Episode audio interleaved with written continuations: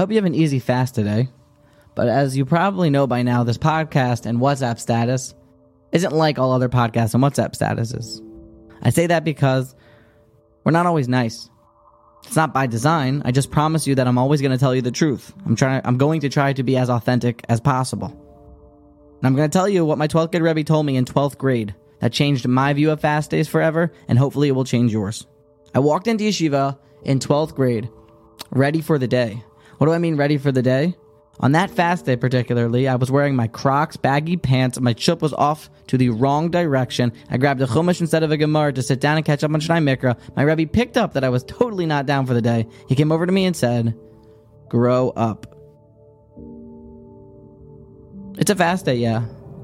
But you have enough food inside of you to feed an entire family like a polar bear does before they hibernate. They have enough food to last six months in hibernation. We probably have the same, and then in six hours, we're probably going to have enough food again to last for another six months.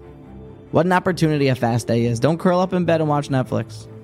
Thank God that's not your nisayon and you just want to relax and take it easy, or perhaps it is hard for you, I encourage you to stay strong and take advantage of what the Rambam calls fast days, a Yom HaTshuva, day of repentance. Call your Chavrusa. Schedule a time to go through the laws of the three weeks today. Call your family members and catch up on people you haven't had a chance to talk to in a while. But let's grow up and take advantage of the opportunity that we have today.